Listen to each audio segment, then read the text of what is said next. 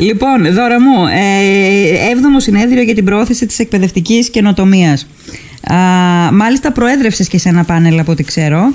Ε, απολογούμε, είδα κάποια άλλα. Το δικό σου δεν το πέτυχα, ομολογώ. Δεν ξέρω αν το έχεις κρατήσει σε βιντεάκι να μου το στείλεις να το δω.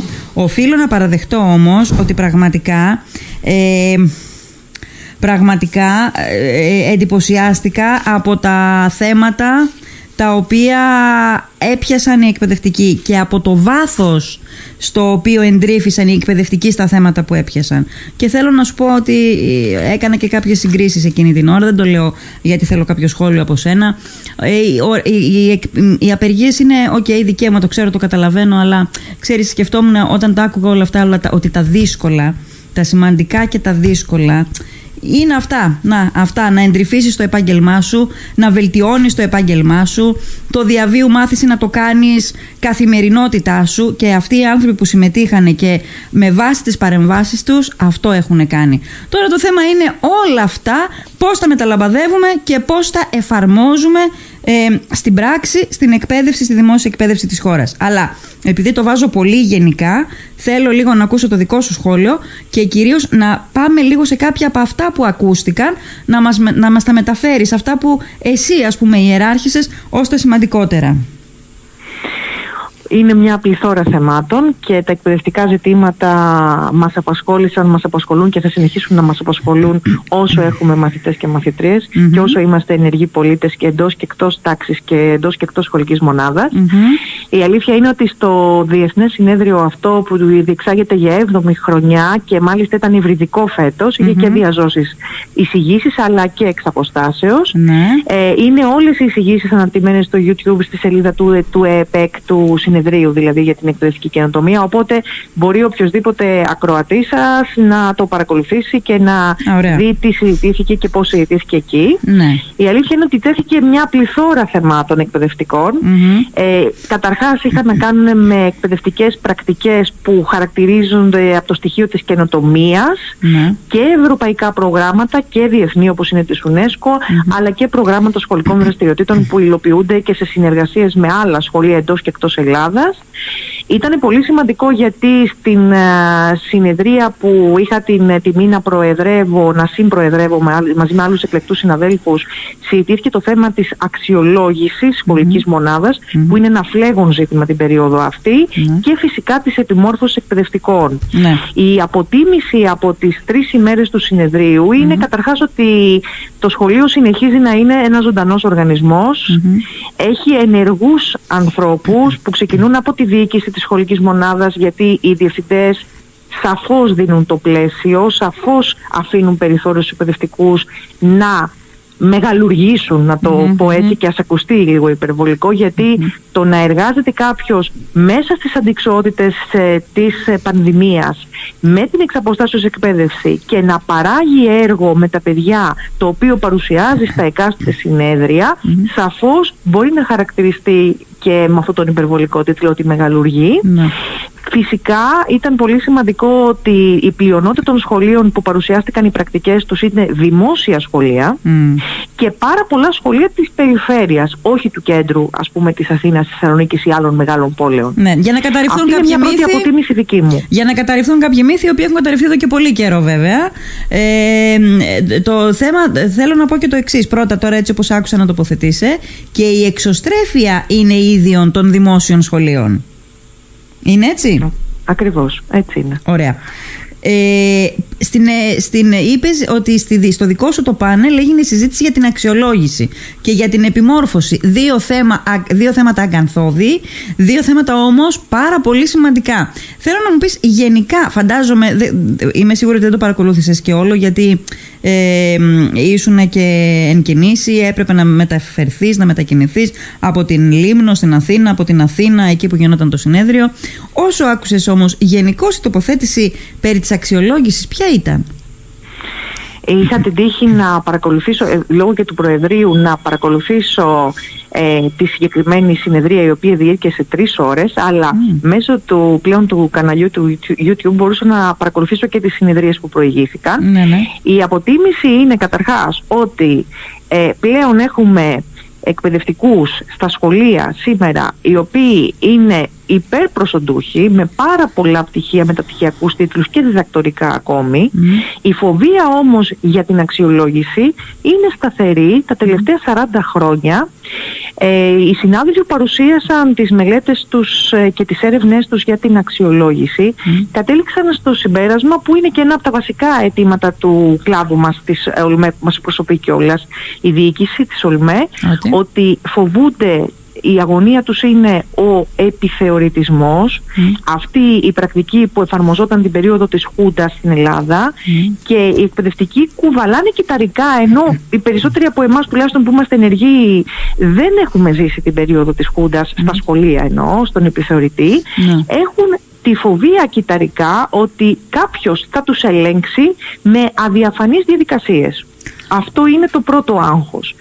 Από την άλλη όμως είναι ε, πολύ περίεργο, αξιοπρόσεκτο mm. πως άνθρωποι με τόσα πολλά προσόντα φοβούνται την αξιολόγηση ενώ θα έπρεπε τηρουμένων των αναλογιών και βάσει της έννοιας της αξιολόγησης εφόσον έχουν αξιολογηθεί και εφόσον έχουν ε, ε, δοθεί, τους έχει δοθεί η δυνατότητα να διδάξουν στα δημόσια σχολεία και στα ιδιωτικά λόγω των αυξημένων προσόντων τους ναι. θα έπρεπε να από μόνη τη διαδικασία της αξιολόγησης να τους εμπεριέχει, που τους εμπεριέχει αλλά και να συνενούν σε αυτήν.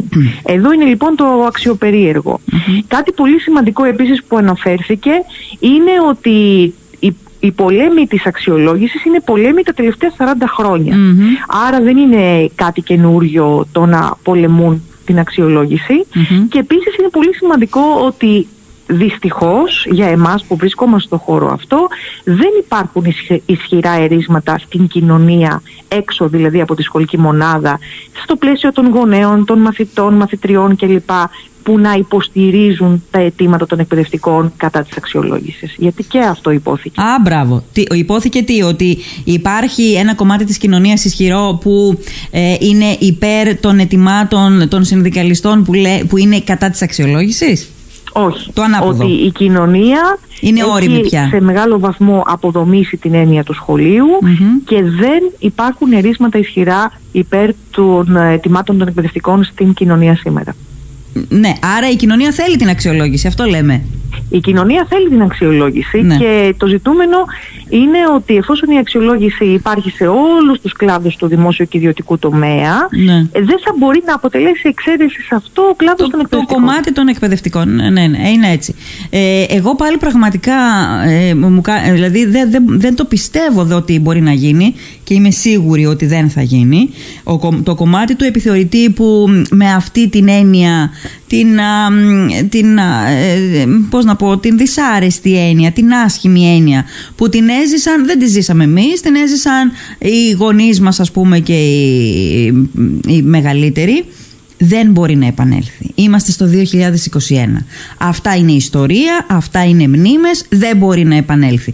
Και εν πάση περιπτώσει δεν μπορεί αυτός ο φόβος να είναι άλοθη για μια αντιδραστικότητα γενικότερη απέναντι σε ένα αίτημα της εποχής και σε ένα αίτημα της κοινωνίας θα συμφωνήσω, είναι και ένα αίτημα της κοινωνίας γιατί έχει απαξιωθεί όπως είπες η έννοια του σχολείου στην συνείδηση των γονιών στη συνείδηση της κοινωνίας και σε ένα μεγάλο βαθμό φταίει και αυτό. Το γεγονός δηλαδή ότι ενώ όλα πια στην εποχή μας αξιολογούνται, τα πάντα, οι εκπαιδευτικοί αρνούνται να συμβάλλουν σε αυτή τη διαδικασία, αρνούνται να την αποδεχτούν. Ε, άκουσα φοβερά πράγματα, πολύ ωραία πράγματα στην, στο συνέδριο αυτό δώρα. Άκουσα ε, ένα πάνελ και μια ομιλία η οποία ήταν προβληματισμένη για το πόσο παροχημένη και πίσω είναι η εκπαίδευση και το ίδιο είναι η κοινωνία και υπήρχε το συμπέρασμα ότι η κοινωνία θα αλλάξει μαζί με την εκπαίδευση. Μην περιμένουμε, δηλαδή, εγώ στο μυαλό μου το σχημάτισα ως εξής, το ερμήνευσα ως εξής, ότι μην περιμένουμε να έχουμε μια καθυστερημένη κατακουσούλη κοινωνία. Ε, δεν μπορεί να έχει αυτή η κοινωνία ε, ε, πώς να πω, καινοτόμα, προοδευτική, μοντέρνα εκπαίδευση, ούτε τούμπαλιν μπορεί να συμβεί. Έτσι είναι. Και βέβαια η εκπαίδευση, η παιδεία είναι συνάρτηση της κοινωνίας, διότι είναι κύτταρο της κοινωνίας η παιδεια Μην ξεχνάμε ότι το πιο υγιέστημα της κοινωνίας στα νέα παιδιά είναι ουσιαστικά εμάς το υλικό της δουλειάς μας, ναι. του λειτουργήματός μας. Επομένως, συνδιαμορφώνουμε τα πράγματα και αλλάζουμε μαζί με όλες αυτές τις κοινωνικές συνθήκες και αλλαγές που επισυμβαίνουν ειδικά τα τελευταία δύο χρόνια και με την έλευση της πανδημίας. Ναι. Σε αυτό μεγάλο ρόλο παίζει και η τηλεκπαίδευση γιατί και αυτή η όλη διαδικασία της διετίας αποτιμήθηκε σε πρώτο επίπεδο στο συνέδριο γιατί σίγουρα ναι. θα πρέπει να δούμε πώς θα αποτιμηθεί και σε επίπεδο επίδοσης των μαθητών μαθητριών όχι μόνο μέσω των πανελληνίων εξετάσεων αλλά γενικά σε επίπεδο ε, ψυχολογικο ε, νοητικό, πνευματικό πώς θα αποτιμηθεί όλη αυτή η διαδικασία της εξαποστάσεως εκπαίδευσης. Ναι. Είναι ένα θέμα προς διερεύνηση. Οι πρώτες εκτιμήσεις και από τα στοιχεία των Πανελληνίων δείχνουν ότι ελάχιστα παιδιά και αυτά που ήταν πολύ στοχοπροσιλωμένα κατάφεραν να επιβιώσουν και να συντηρήσουν τις δυνάμεις τους στην περίοδο της εξαποστάσεως Το μεγαλύτερο όμως μέρος των παιδιών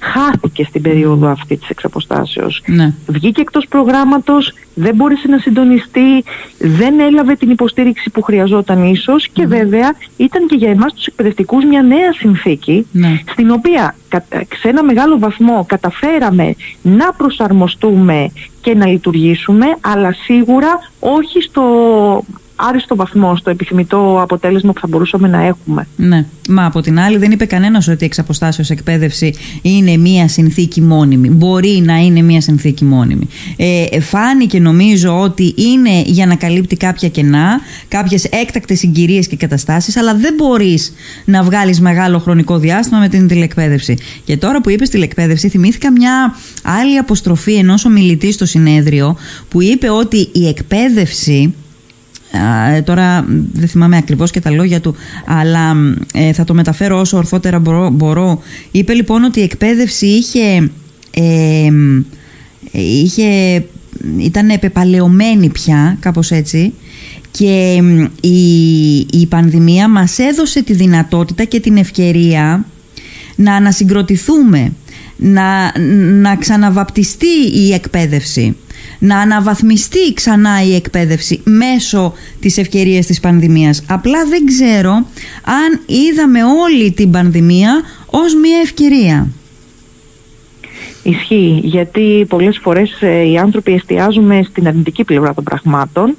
Σίγουρα είναι μια ευκαιρία και για να δούμε νέους τρόπους ε, οργάνωσης του υλικού μας και παρουσίασης του στην τάξη και για να οργανώσουμε τις σημειώσεις μας και όλο το υλικό το οποίο ουσιαστικά ε, είναι προϊόν συνδιαμόρφωσης με τις αλλαγές της εκάστοτες του αναλυτικού προγράμματος αλλά και, και σε συνάρτηση με το επίπεδο των μαθητών και των μαθητριών μας στην ταξη και φυσικά μέσα από αυτή την οργάνωση της ε, δουλειάς μας πλέον να υπάρχει ένα κόρπους, ένα υλικό σταθερό το οποίο να είναι χρήσιμο και για εμάς αλλά και για τους συναδέλφους μέσω της ανταλλαγής ε, υλικού, ιδεών, ε, προσεγγίσεων, προτάσεων, όλου αυτού.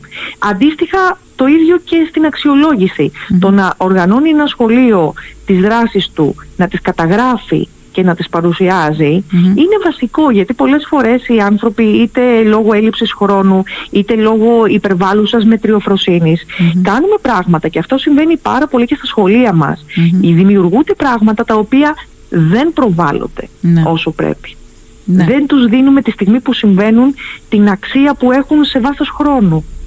Πράγμα που είναι κακό για πάρα πολλές, από πάρα πολλές πλευρές, από όσες πλευρές και αν το κοιτάξει κανείς. Α πούμε, καταρχάς, το πρώτο που σκέφτομαι είναι ότι αυτό το πράγμα, η, η, η εξωστρέφεια και η εξωστρέφεια της δράσης των, της εξωστρέφειας μπορεί να λειτουργήσει παιδευτικά, μπορεί να λειτουργήσει, ε, πώς να πω, ακόμα και μιμητικά έστω στην αρχή, μπορεί να αποτελέσει καλό παράδειγμα προς μίμηση δηλαδή.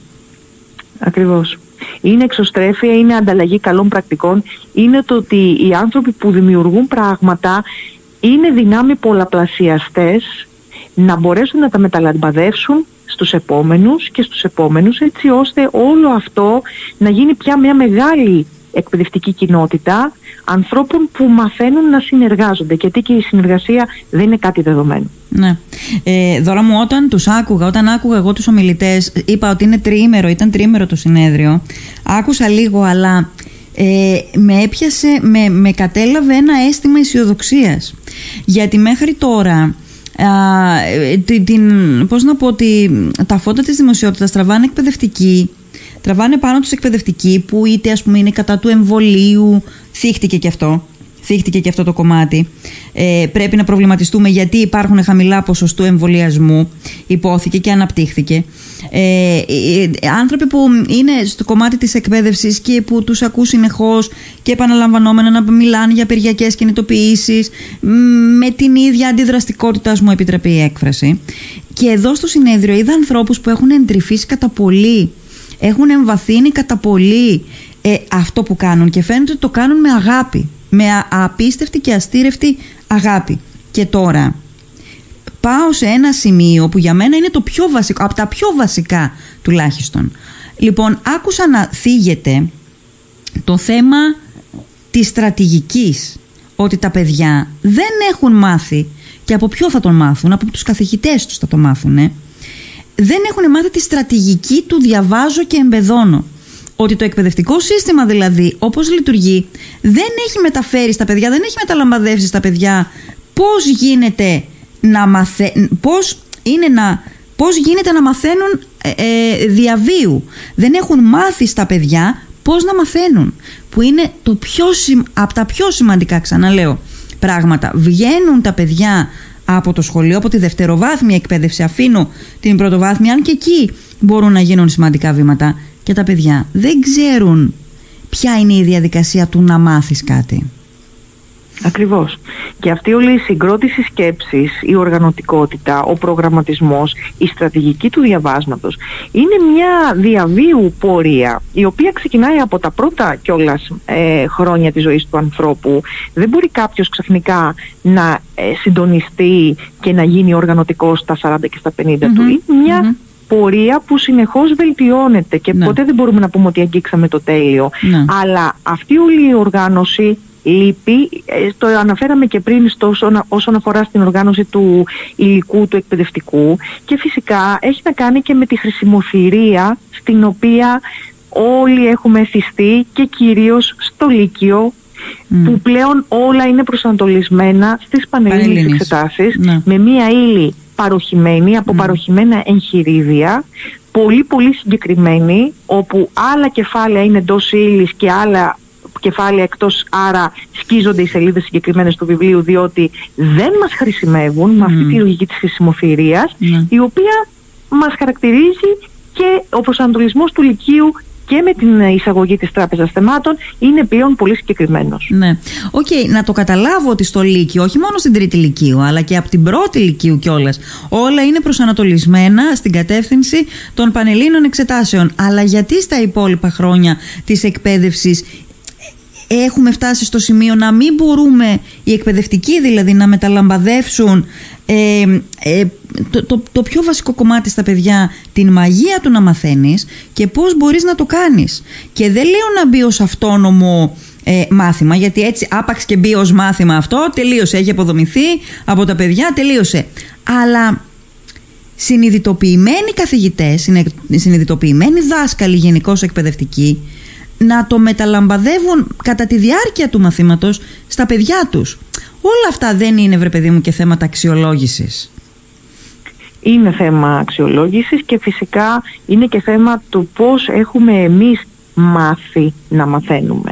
Γιατί είμαστε μια γενιά ανθρώπων οι οποίοι πέρασαν όλη αυτή τη διαδικασία των Πανελληνίων, πάλι με χρηστικά εργαλεία και πάλι με χρησιμοφερική Σε ένα μεγάλο βαθμό λοιπόν δεν μπορούμε και εμείς να κοιτάξουμε και να βγούμε έξω από το κουτάκι, από το πλαίσιο στο οποίο έχουμε μάθει να λειτουργούμε και μας μας φάνηκε αποτελεσματικό. Πότε όμως, 20 και 30 χρόνια πριν. Πλέον μιλάμε για νέες δεξιότητες, μιλάμε για προσόντα που απαιτούνται και δεν είναι τα βασικά ενός πτυχίου ή μιας ξένης γλώσσας ή ενός πτυχίου υπολογιστή, αλλά μιλάμε μιλάμε πλέον για κοινωνικές δεξιότητες, μιλάμε για πνευματικά εφόδια που πρέπει να έχει ο νέος άνθρωπος να μπορεί να αντεπεξέλθει στο συνεχώς μεταβαλλόμενο περιβάλλον του 21ου αιώνα.